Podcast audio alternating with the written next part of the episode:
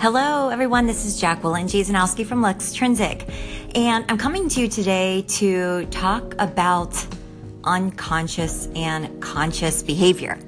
And what I mean by that is this. How many of you know the feeling of autopilot? You're in a one-sided conversation with yourself. You hear absolutely nothing the person in front of you says because you're so focused on what you want to say next. And then the conversation continues and your colleague or friend or family member asks you a question and you're dead in your tracks because you actually didn't hear anything that they said.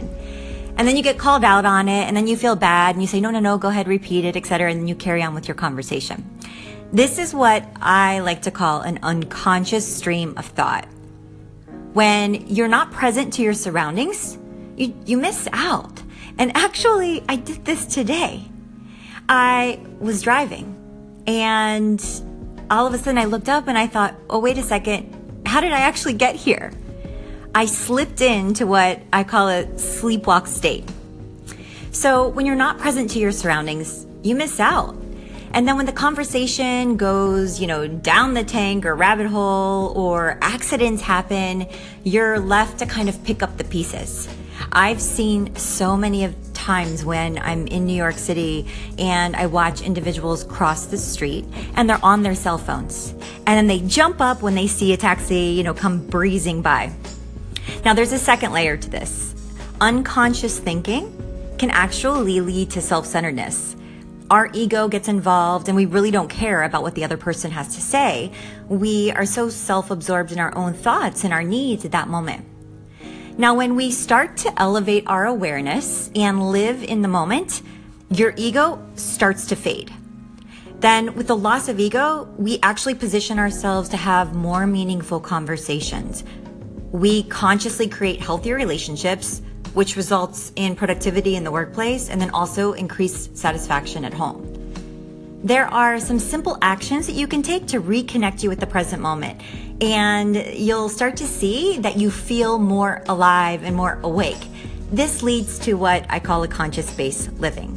Some of those things are simple as breathing. Take a pause, focus on your breath on the inhale, a deep inhale on the count of four, and then release on a count of four. This will bring you back to the present moment and restabilize you in your situation. There are times where I get up on stage in front of hundreds of people and deep breathing is incredibly important to me because it focuses me, calms down the nerves, calms down the heart rate, and then I'm ready to get on stage and deliver a presentation.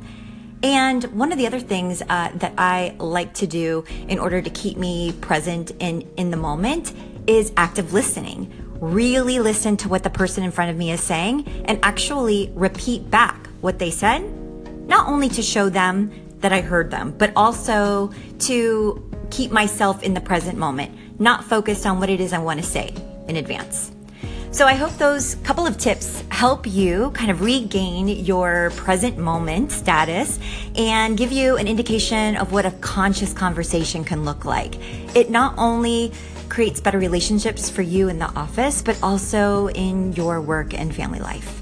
I hope the start of the year is going well for everyone, and I will talk to you again soon. Have a great afternoon.